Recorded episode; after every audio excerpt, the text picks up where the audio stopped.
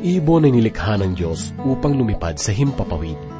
Ang kanilang kalayaan ay mas higit na nararanasan sa tuwing sila ay dumilipad sa malawak na himpapawid. Minsan sa aking paglalakbay, napadpad ako sa isang pasyalan. Ang pasyalan na iyon ay punong-puno ng mga hayop na likas sa ating bansa. Sa aking paglalakad, nakita ko ang isang agila na nakatingala sa kalangitan. Ang agilang ito ay nananahan sa loob ng isang magandang bilangguan kung saan ang kanyang paligid ay punong-puno ng magagandang mga punong kahoy na kinapapalooban ng mga pagkaing nagmumula sa kanyang mga tagapag-alaga. Subalit habang pinagmamasdan ko ang kanyang mga paninging nakatingala sa langit, naunawaan kong ang kanyang kagustuhan ay nasa himpapawid. Hindi siya nasisiyahan sa kapaligirang kanyang pinananahanan, bagamat ito ay puno ng kagandahan at pagkain. Ang kanyang hangarin ay ang lumipad sa malawak na kalangitan sapagkat iyon ang lugar na kaibig-ibig sa kanyang katangian bilang isang agila. Ang pagkabilanggo ay isang masalimuot na pangyayari. Ito ay nangangahulugan ng kawalang kabuluhan at kalungkutan. Subalit hindi lahat ng pagkabilanggo ay kawalang pag-asa, sapagkat sa banal na kasulatan, mayroong isang propeta na nagngangalang Jeremias ang dumanas ng pagkabilanggo dahilan sa kanyang paglilingkod sa Diyos. Tunghayan po natin sa mga sandaling ito ang mensaheng napapaloob sa ikatatlumput at pito hanggang ikatatlumput siyam na kabanata ng Jeremias. Ito ay minsan pangyahatid sa atin ni Pastor Rufino de la Peret, dito lamang po sa ating programang Ang Paglalakbay.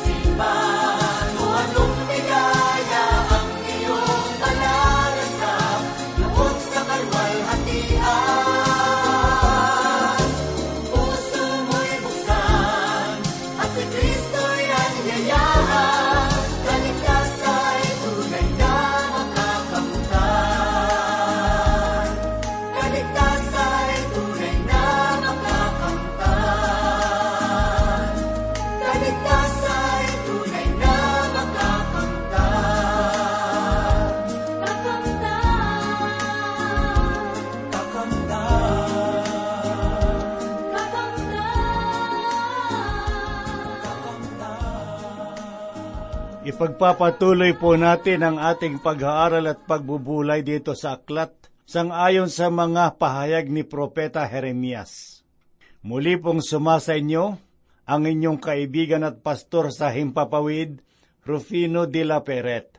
Sa mga panahong ito, ay tela wala ng halaga ang salita ng Diyos sa buhay ng mga nakararaming tao karamihan ay nahuhumaling sa mga bagay na makasanglibutan. Noong panahon ni Propeta Jeremias, ay ganito rin ang ginagawa ng mga Israelita tungkol sa salita ng Panginoon. Talakayin po natin ang ikaapat daput pito hanggang ikaapat daput siyam na mga kabanata. Ang bahaging ito ng aklat ni Propeta Jeremias ay nagbibigay linaw sa mga makasaysayang kaganapan sa buhay ng mga Israelita. Sa mga pangyayaring ito marahil ay masasabi ni Propeta Jeremias ang katagang kayo'y pinagsabihan ko at binigyan ng babala. Ngunit siya man ay nadamay sa mga pangyayari. Nung nakita niya ang mga nangyari, ay nanlumusya sa kanyang mga nasaksihan labis na paghihirap ang kanilang dinanas at naging bihag sila sa ibang bansa. Ang kalungkutan ng Diyos ay makikita po natin sa buhay ni Propeta Jeremias kung papaanong pumatak ang mga luha ng propeta ay gayon din ang kalungkutan ng Panginoon. Si Propeta Jeremias ay naglingkod sa Diyos sa loob ng tatlumpung taon. Nakita po natin ang pasimula ng kanyang paglilingkod. Siya ay dalawampung taong gulang noong naging lingkod ng Diyos. Natanggap niya ang panawagan bilang propeta nung siya ay naglilingkod na saserdote. Ngunit sa mga talatang ito na ating tatalakayin ngayon, ay malalaman po natin na siya ay nasa loob ng bilangguan at napapalibutan ng mga hukbo ng Babylonia, ang pader ng lunsod ng Jerusalem. Ang mga sundalong iyon ay nanatili roon sa loob ng labing walong buwan. Ilan sa mga pangyayaring ito ay naitala sa ikaapat naput dalawang kabanata. Makikita rin sa mga aklat ng ikalawang hari at ikalawang kronika. Ang mga kaganapang ito ay nangyari noong ikatlo at panghuling pagsalakay ni Nebuchadnezzar sa lungsod ng Jerusalem. Sa dalawang nakalipas na pagsalakay ay nabihag niya ang mga Israelita at si Haring Sedekias ay hinayaan niyang manatili sa trono, ngunit sa ilalim ng kanyang kapangyarihan. Ninais ni Sedekias na makatakas sa ganoong kalagayan, kaya humingi siya ng tulong sa paraon ng Ehipto. Ang kahilingang ito ni Sinikias ay sinubukan ni paraon na matugunan, subalit noong nilusob ng hukbo ni paraon ang lunsod ng Jerusalem, bigla silang nagbago ng isip dahil sa mga nagaabang na sundalo ni Haring Nibucodonosor. Walang nagawa ang hukbo ni Paraon kaya bumalik na lamang sila sa Ehipto.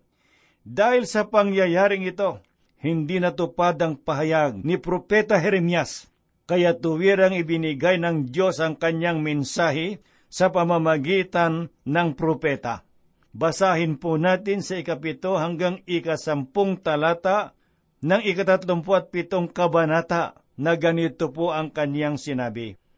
Ganito ang sabi ng Panginoon ng Diyos ng Israel, Ganito ang inyong sasabihin sa hari ng Huda na nagsugo sa inyo sa akin upang sumangguni sa akin. Ang hukbo ni Paraon na lumabas upang tulungan kayo ay pabalik na sa Ehipto na kanilang sariling lupain, at ang mga kaldiyo ay babalik upang labanan ang lunsod na ito. Ito ay kanilang sasakupin at susunugin ng Diyos. Ganito ang sabi ng Panginoon, Huwag ninyong dayain ang inyong sarili sa pagsasabing ang mga kaldyo ay tiyak na lalayo sa akin, sapagkat hindi sila lalayo. Sapagkat kahit magapin ninyo ang buong hukbo ng mga kaldyo na lumalaban sa inyo, at ang natira lamang sa kanila ay mga lalaking sugatan sa kanya-kanyang tolda, babangon sila at susunugin ng apoy ang lunsod na ito. Tiniyak ng Diyos ang pagbagsak at pagkawasak ng Jerusalem. Bagamat natakot ang hukbo ng Babylonia, sinabi ng Diyos na sila ay babalik upang wasakin ang lungsod ng Jerusalem. Si Propeta Jeremias, limang ulit na bilanggo, ay makikita po natin na siya ay nasa loob ng bilangguan dahil sa hatid niyang mensahe na si Haring Jehoiakim ay hindi dapat na makipagsabwatan sa paraon ng Ehipto, kundi dapat siyang sumuko at mapasailalim sa kapangyarihan ng Babylonia. Pakinggan po natin ang sinasabi sa ikalabing isa at ikalabing dalawang talata ng kabanatang tatlumpuat pito na ganito po ang sinasabi.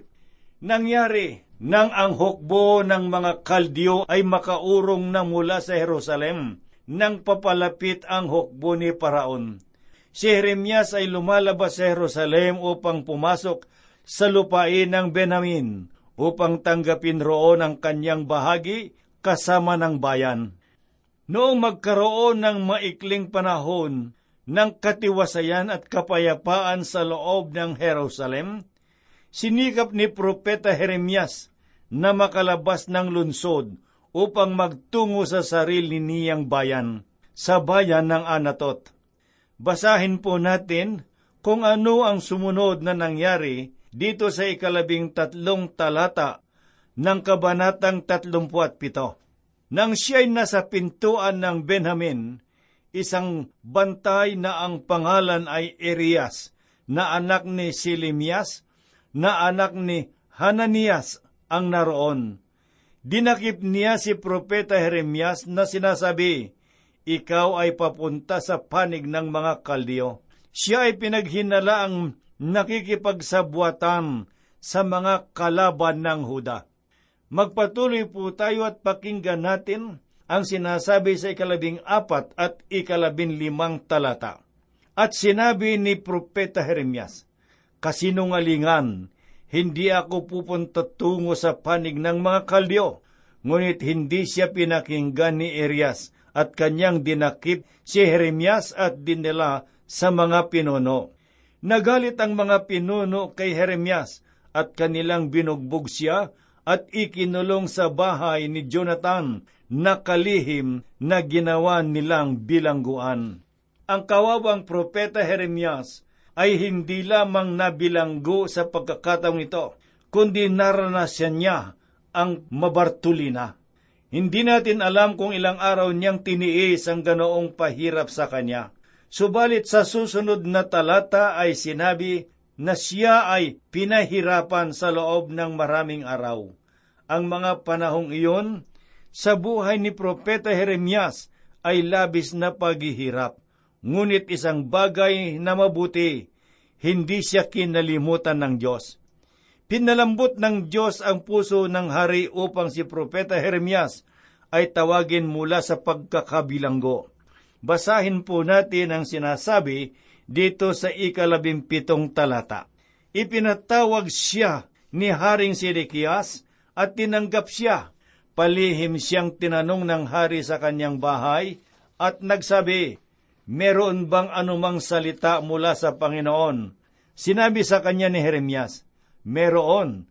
At sinabi niya, Ikaw ay ibibigay sa kamay ng hari ng Babylonia. Sa pagkakataong ito ay sinubukan ni Propeta Jeremias na iligtas ang kanyang buhay. Pakinggan po natin ang kanyang sinabi sa ikadalawampung talata. Ngayon nga'y pakinggan mo, hinihiling ko sa iyo, O Panginoon kong Hari, tanggapin mo ang aking pakiusap sa harapan mo, na huwag mo akong pabalikin sa bahay ni Jonathan na kalihim, baka mamatay ako roon. Sa kanyang ginawang pagsusumamo, ay nailigtas niya ang kanyang sarili. Ganon pa man, hindi niya lubusang nakamtan ang ganap na kalayaan sa kamay ni Haring Sedekias. Ganito po naman ang sinasabi sa ikalabing isang talata. Kaya't nag-utos si Haring Sedekias at kanilang dinala si Jeremias sa himpilan ng mga bantay Kanilang binigyan siya ng isang pirasong tinapay araw-araw mula sa lansangan ng magtitinapay hanggang san maubos ang lahat ng tinapay sa lunsod, kaya't nanatili si Jeremias sa himpilan ng mga bantay. Si Propeta Jeremias ay nanatiling bilanggo hanggang sa dumating ang mga hukbo ng Babylonia upang ganap na sakupin ang lunsod ng Jerusalem. Ngayon ay dumako naman po tayo sa ika-38 kabanata. Sinasabi sa kabanatang ito na si Propeta Jeremias ay bilanggo pa rin. Ngunit sa kabila ng kanyang kalagayan, ay matapat niyang inihayag ang mensahe ng Diyos para sa bayan ng Huda, kahit na ang kapalit ay kapahamakan ng kanyang buhay. Ang tingin sa kanya ng mga anak ng hari ay isang taong nagkanulo sa kanila. Sinasabi nilang siya ang nagbigay ng problema sa mga tao, kaya ang kanilang ginawa ay kinuha ang pahintulot ng hari upang muling maibalik sa Bartolina si Propeta Jeremias. Basahin po natin ang sinasabi dito sa ika-anim na talata, ikatatlumput walong kabanata ng Jeremias na ganito po ang sinasabi. Kaya't kanilang dinakip si Jeremias at inihulog siya sa balon ni Malkias na anak ng hari na nasa himpilan ng mga bantay sa pamamagitan ng pagbababa kay Jeremias sa pamamagitan ng mga lubid. Noon ay walang tubig sa balon, kundi burak lamang at lumubog si Jeremias sa burak. Muli ngang naibalik si Propeta Jeremias sa Bartolina, ngunit mababasa po natin sa ikapito hanggang ikalabing walong talata na ang Diyos ay muling gumamit ng tao upang iligtas si Propeta Jeremias. Pagkaraan ng mga pangyayaring ito, ay palihim na lumapit si Haring Sidikiyas kay Propeta Jeremias upang alamin kung may mensahe ang Diyos para sa kanya. Ipinangako ng hari na kung sasabihin sa kanya ang mensahe ng Diyos, ay ililigtas niya ang buhay ng propeta. Pakinggan naman po natin ngayon ang kanyang sinabi sa ikalabing pitong talata.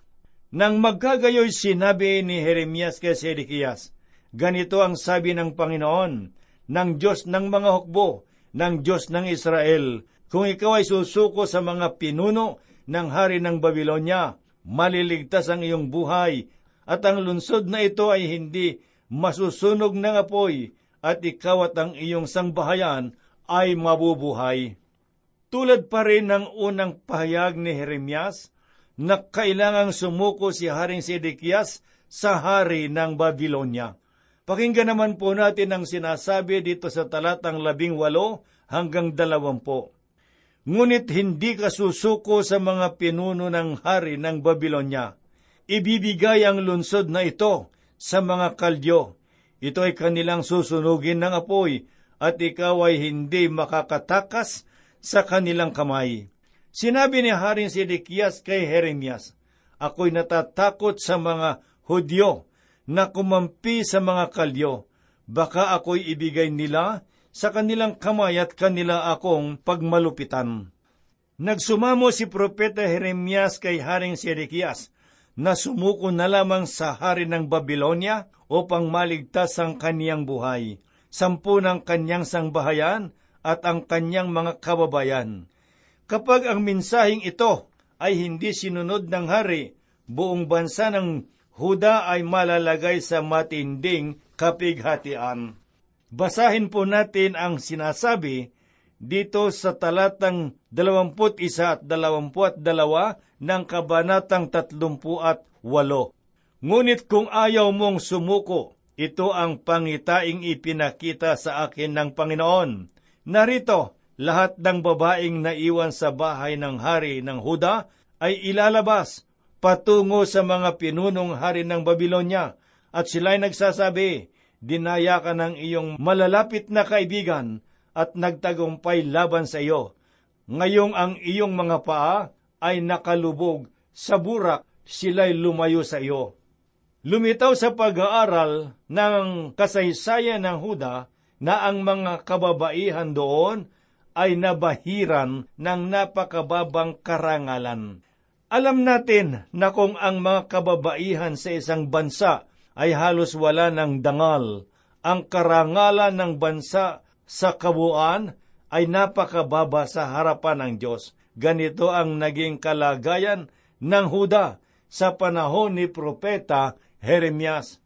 Ngayon ay dumako naman po tayo sa ikatatlumpu at siyam na kabanata dito sa mga pahayag ni Propeta Jeremias. Basahin po natin ang una at ikalawang talata.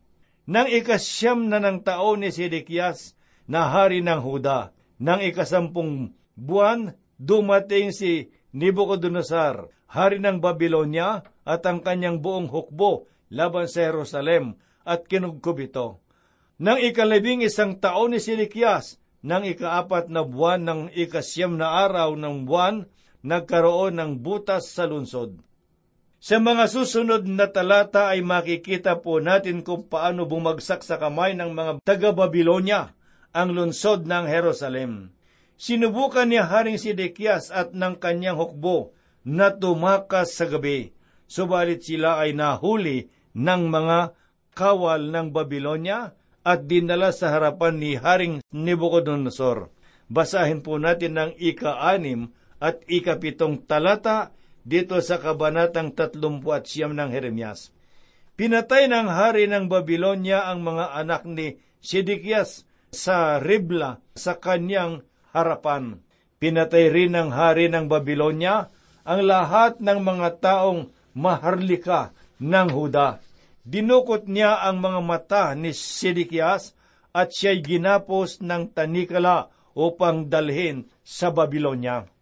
Sa huling kabanata nitong aklat ni Propeta Jeremias ay isinasaad ang ganitong karumal-dumal na mga kaganapan. Nabanggit roon ang pangyayaring hindi mawawaglit sa isipan ni Propeta Jeremias. Binanggit rin niya sa kabanatang iyon kung papaano pinatay ni Haring Nebuchadnezzar ang mga anak ni Haring Sidekias sa kanyang harapan at kung papaano niya binulag at pinahirapan.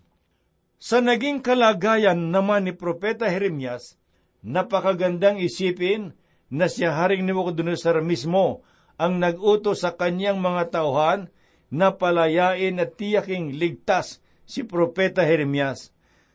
Sinasabi sa ikalabing dalawang talata ang ganito, Kunin mo siya ingatan mong mabuti at huwag siyang saktan, kundi gawin mo sa kanya ang kanyang sasabihin sa iyo. Sa talatang ito ay makikita po natin ang pagkalinga ng Diyos sa kanyang lingkod. Ang naging karanasan ng mga Israelita na matagal nang napahayag sa kanila at ito ay tinatawag na panahon ng mga hintil. Masasabi po natin na hanggang sa ngayon ay patuloy pa ring niyuyurakan ng lungsod ng Jerusalem. Ito ay nasa ilalim pa rin ng kapangyarihan ng mga hintil. Hindi lubusang hawak ng mga Israelita ang itinuturing nilang lupang pangako para sa kanila, maliban sa tinawag nilang pader ng tangisan. Lugar na kung saan ay doon nila itinatangis ang lahat ng kanilang hinaing sa Diyos Tunay na ang salita ng Panginoong Hesus ay totoo at hindi magmamaliw. Napakahirap tanggapin ng saling lahi na ang Diyos ay humahatol sa mga bansa, pamilya o maging sa bawat individual. Sa loob ng apat na pung taon ay ipinahayag ni Propeta Jeremias ang mensahe ng Diyos. Paulit-ulit niyang tinuligsa ang kasalanan ng mga Israelita at siya ay nanawagan sa kanila na magsisi at magbalik loob sa Diyos. Labis ang pagtitiis ng Diyos sa kanilang kasamaan. Ang mga bulaang propeta ay patuloy na nagsasabing hindi matutupad ang lahat ng kapahayagan ni Jeremias, ngunit kanilang nasaksihan na natupad ang lahat ng ipinahayag ni Propeta Jeremias. Huli ang lahat para sa kanila ang Diyos ay naging matyaga sa kanila hanggang sa marating nila ang kalagayang wala ng pag-asa sa buhay. Napakahirap maunawaan ng tao na ang Diyos ay Diyos ng katarungan. Sinasabi ng ilan na ang Diyos ng puot ay makikita lamang sa lumang tipan. Ang Diyos raw ng bagong tipan ay hindi katulad ng Diyos sa lumang tipan. Sasabihin ko po sa inyo, na ang maraming talatang matatagpuan sa bagong tipan na nagsasabing ang Diyos ay Diyos ng puot. Halimbawa na lamang ang mga sinabi ng Panginoong Hesus. Sa ikadalawampu at tatlong kabanata dito sa Ebanghelyo, sangayon kay Mateo, ganito po ang kanyang sinabi, Kayong mga ahas, kayong lahi ng mga ulupong, paano kayo makakatakas sa kahatulan sa impyerno? At sa aklat ng pahayag, ay makikita po natin doon na ibubuhas ng Diyos ang ilang mangkok ng kanyang puot. Ang gayong pangyayari ay hindi kayang tumbasan ng mga nangyayari sa parahon ng lumang tipan. Hindi natin maaring sabihin na ang Diyos ng lumang tipan ay Diyos ng puot at ang Diyos ng bagong tipan ay ang Diyos ng pag-ibig. Ang lahat ay hindi nagbabago sa lahat ng panahon. Siya ay Diyos ng pag-ibig at siya rin ang Diyos ng puot. Kailanman ang Diyos ay laging napupuot sa kasalanan at ang bawat kasalanan ay nilalapatan niya ng kaukulang parusa. Ngunit sa kabilang mukha ng katotohanan, laging naroon ang naguupapaw niyang habag. Ang trono ng Diyos ay luklukan ng biyaya at habag, subalit siya rin ang luklukan na pinagmumulan ng hatol sa lahat ng kasalanan. Ang mga tao sa ngayon ay hirap na maunawaan ang katotohanan ito. Kung papaanong naipapatupad ang lahat ng bagay sa sangsinukob sa pamamagitan ng batas ng kalikasan ay gayon din na ipapatupad ang batas ng Diyos sa espiritual na kalagayan. Kung lubos nating uunawain ang kasaysayan, makikita po natin na ang Diyos ay Diyos na nagbibigay hatol. Sa kasaysayan ng ating bayan, ay makikita po natin ang bakas ng hatol ng Diyos sa nakaraang mga panahon. Kapag ang isang bansa ay nawawala ng pagkatakot sa Diyos, tiyak na darating ang hatol ng Diyos. Hinihiling ko sa mga matatalino, nating mga mananalaysay, na unawain kung papaano kumikilos ang Diyos sa loob ng kanilang mga kasaysayan kung papaanong naging tuwiran ang pangangaral ni Propeta Jeremias, ay nais ko ring maging tapat na ipahayag ang salita ng Diyos. Mga kaibigan, iisa lamang po ang nais ipahiwatig ng Diyos sa mga sandaling ito. Nais niyang iwaksi natin ang lahat ng ating mga pagkakasala sapagkat hindi mababali ang katotohanan na sa bawat kasalanan ay may katapat na hatol ng Diyos nawa ay maging paalaala sa atin ang katotohanan ito. At sa mga pahayag ni Propeta Jeremias, ganito naman po ang sinabi ni Pablo sa Roma sa ikaanim na kabanata talatang dalawamput tatlo. Sapagkat kamatayan ang kabayaran ng kasalanan, ngunit ang kaloob ng Diyos ay buhay na walang hanggan sa pamamagitan ni Kristo Jesus na ating Panginoon.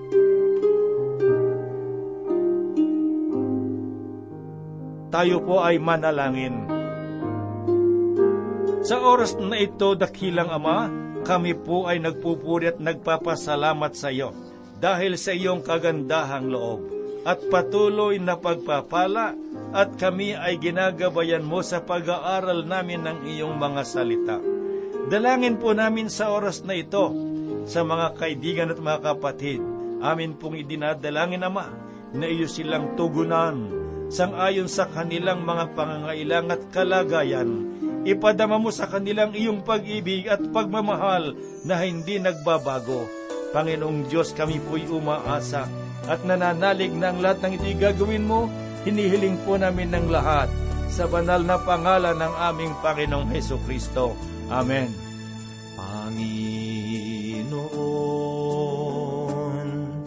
Ako'y nagbabalik sa'yo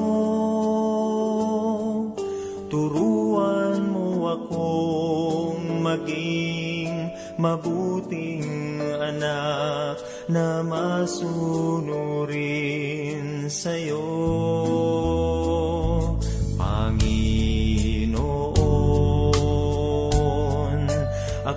pav